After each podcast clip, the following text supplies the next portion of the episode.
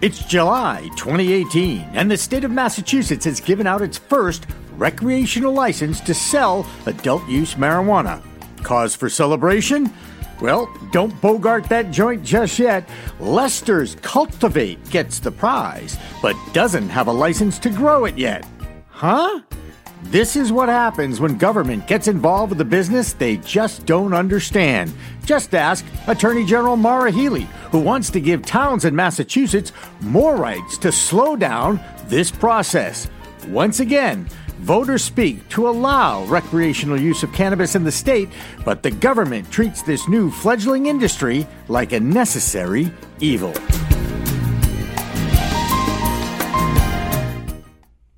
Hi, everyone. Welcome to another edition of In the Weeds with Jimmy Young. This podcast is available on iTunes, Stitcher, and the CLNSmedia.com network. You can also find the video recording of this entire program on the brand new, drumroll please, the WeedTube.com.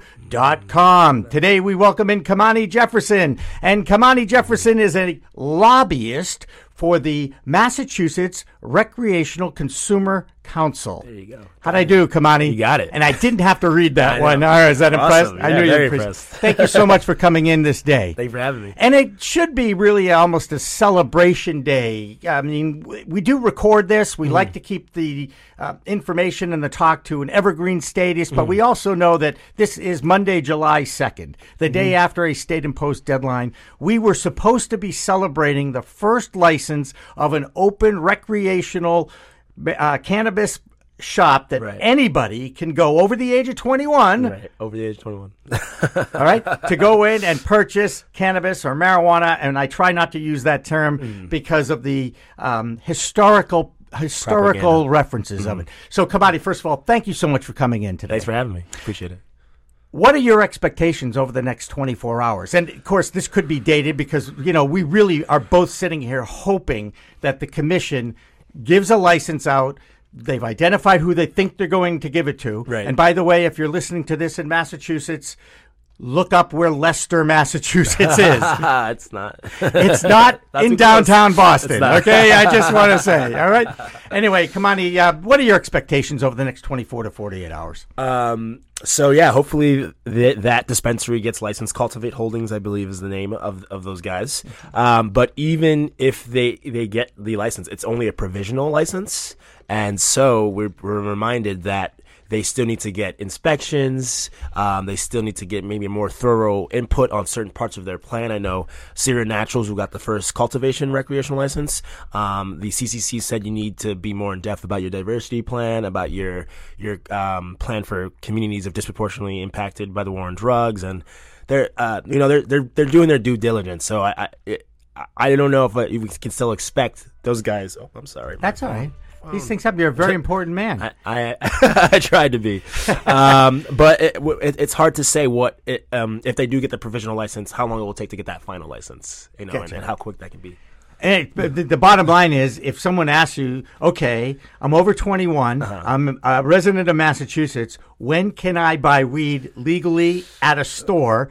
You don't really have an answer for that yet, do you? I, I've been saying the fall would Yeah. be nice. Okay. you know, end of the summer would be great. Um, but between the Maura Healey decision, what's happening at the local level, and the Cannabis Control Commission wanting to do a good job, Mm-hmm. um, it, it could be you know going into the winter, going into the new year, and it's unfortunate. I don't want that. I like I like cannabis. right. Good for you. No, you do. And you're a lobbyist for it, and I, I, get li- it. I like cannabis. Um, let me ask you a question, uh, and uh, I don't know if this means anything at all. I got to Mm-hmm. ask you. Can I ask your age? I'm 27. 27 years old, and uh, you graduated with a management information systems degree from Binghamton University in New York. Mm-hmm. And then you got to. How did you end up back in Boston? This is one of the questions I have. Um, so I met my my co-founder, my partner, Sonia Erika, um, who's a Harvard alum. She took a year off from Uh-huh. Yep. Harvard. Yeah. Um, and we met, and I got into the business. I was making edibles at the Yeah. time, um, in New York City, and but I didn't want to get arrested. Um, so I was Something to exploring- avoid, Yeah, I. I don't wanna try to avoid I don't want to go to jail. that's right. That's right. Good. Uh, so just you know, doing a lot of research on what's going on in this space. Um, I was visiting Mass every other weekend um, when when Sonia start, came back to Harvard, and I saw the campaign was heating up. Um, for question four for in question four. Yes. so I met Will Luzier and Jim. Yep. Um, and I Jim, met no, Jim uh, Borghesani. Jim Borghesani. yep, Excuse me. Who's a, uh, uh, perhaps the face of the movement. Yeah, I mean, him the and Will kind of like Yeah. split it, mom Okay. and dad, kind of. Um, so I met those guys, and I was just interested about you know, well, how does this work? How does le- how do you legalize uh, cannabis? And and so I decided, just doing my research. I also met. I don't know if you're familiar with the Massachusetts Patients Advocacy Alliance. They're kind of like a they're they, they're, they're like our, our my mama bear, papa bear of, of just advocacy and learning how Massachusetts politics works in terms of cannabis. So meeting those folks, coming Yeah. every other week, um, it, it kind of got in my head that okay, I need to be a part of this in, in terms of politics and policy. Um, so I I packed all my stuff up, kissed my mom goodbye, and came came to Boston. I moved to East Boston last summer, and then I moved to Cambridge in September of last year. And I got I was volunteering on the campaign. Um, and then eventually I got a paid position as a organizer. and a lobbyist. That's what I mean. That's the first thing I think you introduced yourself, Yep. or someone introduced you as. I'm a lobbyist for the cannabis industry, and I said, okay, I kind of know what a lobbyist Is is. you know, you. I, I see you on the. You know, I envision that you're in the halls of the state house, and every time a, a legislator comes out, you're getting a few minutes of their time, and maybe you're handing out some, you know, informational packets or something. I mean, tell me what the job of a lobbyist is and what your day is like, because I got to tell you, I have no idea. No idea. Um, so it, it depends on the day and depends on what the top that what I'm supposed to accomplish. Um, but there's different levels of it. You know, there's so the state level lobbying, um, which it can include going to the state house and having one-on-one meetings with legislators. Um, a lot of times you, you might not even get the legislator; you might get their aide and Yep. just talk to them about what you want. Um, but I also do a lot of local level stuff um, across the state of from you know, where Massachusetts to Cape Cod. I've been te- speaking to planning boards and selectmen and aldermen and city councilors about what the policy in cannabis should be. And I, I- represent consumers, so I'm doing all this to make sure there's good policy for the end user. So, you know, when they are asking these questions of work, where I go? How do I consume it? Um, their politician, their legislator is educated to make good decisions for them. So it's a little bit of both state level stuff, also, also regulatory stuff. Um, at the Cannabis Control Commission, I was very involved in the regulatory scheme of when they were rolling out what the local rules would be. Um, and then also a lot of local municipal level activity as well across the state. So the medical program in Massachusetts has been going on now. I'm pretty sure we're in the third year of it. Yeah, uh, 2013, 2013. 2013. So five years, right? Five years? Is that good math? Could be. right, five years. I think I've only had a card for three years. Okay, there you That's go. what it is. Because the program didn't exist until I got a card, right, right, okay? Sorry, I suffer from arthritis. I've had four major surgeries in 20 years. I mean, I definitely, when I show people my hands and you can see. Yeah. You see the knobs in my fingers. I've got osteoarthritis and I've had it in my family for years. Cannabis is, does wonders. and it has helped. I'm not going to tell you that I'm cured. Right. Okay, I'm absolutely not. Well, we could get into that a little bit. Right. But right now, you know, I definitely use it medicinally. Right. I use it after hours of work. Uh-huh. And it helps me sleep and relax. And that, you know what? It has a positive effect on my life. I can admit that. I have admitted it. In fact, I came out of the closet on 420 Hmm. Oh, on nice. Facebook. Yes. kind of a weird thing. Congrats. Of course, my friends all knew this. I was like, what are you telling me this for? You know, anyway. Um, but let, let uh, one thing I want to get right uh, to the to, Uh-huh. before we get into the specifics of my case, your case, Uh-huh. what it's like in this area about the whole cannabis culture that's evolving. Right. The the thing that seems to be holding up the regulations, Mm-hmm. the, the the distribution of the licenses is not just the the bureaucrats making time to figure out who gets it and who doesn't, Right. but it's the testing Right. of the product. There hmm. seems to be only what two labs in this state that So- actually are official testers. I believe because they've been in, hang on, a second. Sorry. they've been testing since the medicinal program began. There've hmm. been two la- a couple of labs out there. Right. testing it, right? Right, I think uh, there's a total of four, but the Okay. two, there's two major MCR and Pro Verde. Yep. they've been doing most of the testing for the whole medical industry. And the idea of the testing is to keep the product clean Hmm. of pesticides, of mold. And for those who perhaps have been um, using this product for a number of years. Right. That has never happened before because for years you'd get it from Jamaica or from Colombia or from Mexico and you didn't really care because Right. guess what? It worked, right? Right. I mean, that's just why it was just what it was about. Now, this time around, we're regulating it. We're Mm-hmm. building a new industry. We're taxing it, the whole nine yards. So, testing still remains to be a very important uh, um, thing to, to introduce because you want to make sure you're getting what you pay for. Yep, getting what you pay for, consistency. Um, you know, I've been, I've, I've seen one edible says 10 milligrams. It, it might feel like 20 milligrams. It might feel like five milligrams. And then for a medical patient, that can be a huge issue. Yes, in fact, it was this past weekend for me. I just want to say it was not uh, a fun experience. but Exactly. I got through it. You got Right. through it. Right. So that consistency, reliability needs to be there. Like when you buy a bottle of Coke, you Right. always get the same product. Right. Uh, Or a bottle of beer. A bottle of beer. Bottle of beer has a, va- a variety of percentage of alcohol in it, right? And I've always used this. I always use alcohol as an analogy Mm. and a comparison for cannabis because people have accepted alcohol for decades Right. since 1937 or Right. whatever, right? As I said, the wrong drug got, got legalized Yeah, in wrong drug. 1937. But anyway, um, so to me, the testing, making sure that the labs are in place, Mm-hmm. was probably the most important thing Absolutely. to have done. Why didn't it happen first?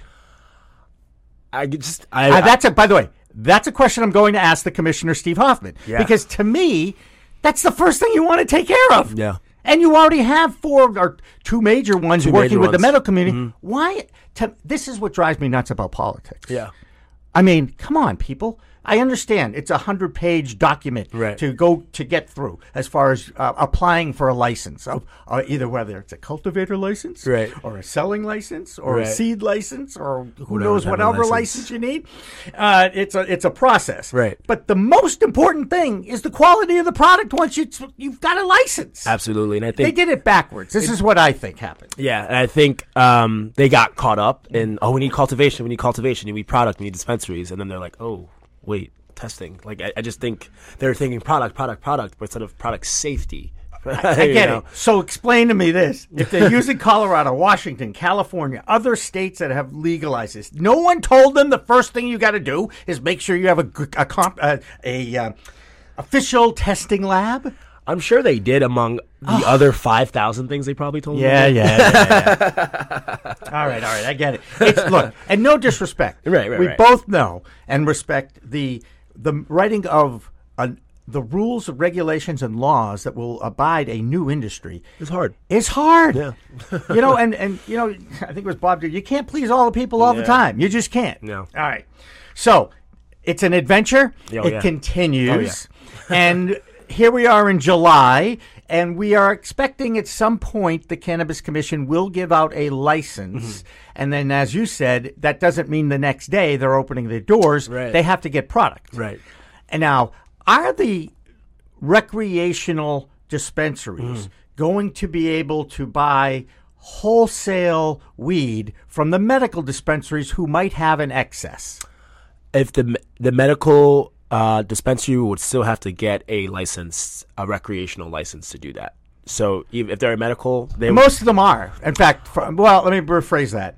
I know of uh, three or four of them that are. Let's Right. leave it at that. I think There- there's like 30 dispensaries. There's and- 30. There, um, some were prioritized when they do fully apply. They they'll get first dibs. Mm-hmm. Um, but I know some are kind of like waiting to see what's going on. So they would still have to get another license, which is annoying. Mm-hmm. Um, c- you know, because they just did all that four medical, but they, Mm-hmm. they would have to go through the due diligence again. Yeah. We know, look, this is a new industry. New industry. it, it- it's amazing that it's taken.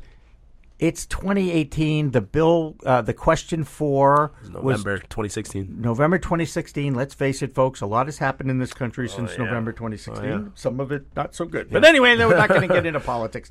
Um, all right. So I gotta. Uh, we've kind of figured out what you do Mm-hmm. as far as a lobbyist goes. How are you being received at the local level when you go to these towns Mm-hmm. who are being run by a group of elected officials for the most part, Mm-hmm. Right. some appointed, but mostly elected. Elected. Do they have a clue on what's going on? No.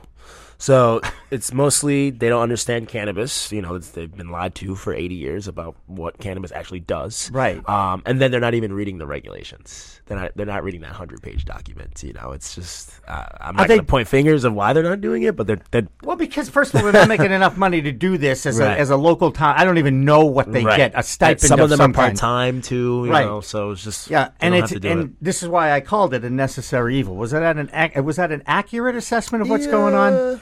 Because the voters, democracy has worked here, and that okay, voters said we, want, this. Yeah. We can get into the specifics of how the question Question was was was formed. formed and all that, but bottom line is it legalized Yeah, it. correct. Okay.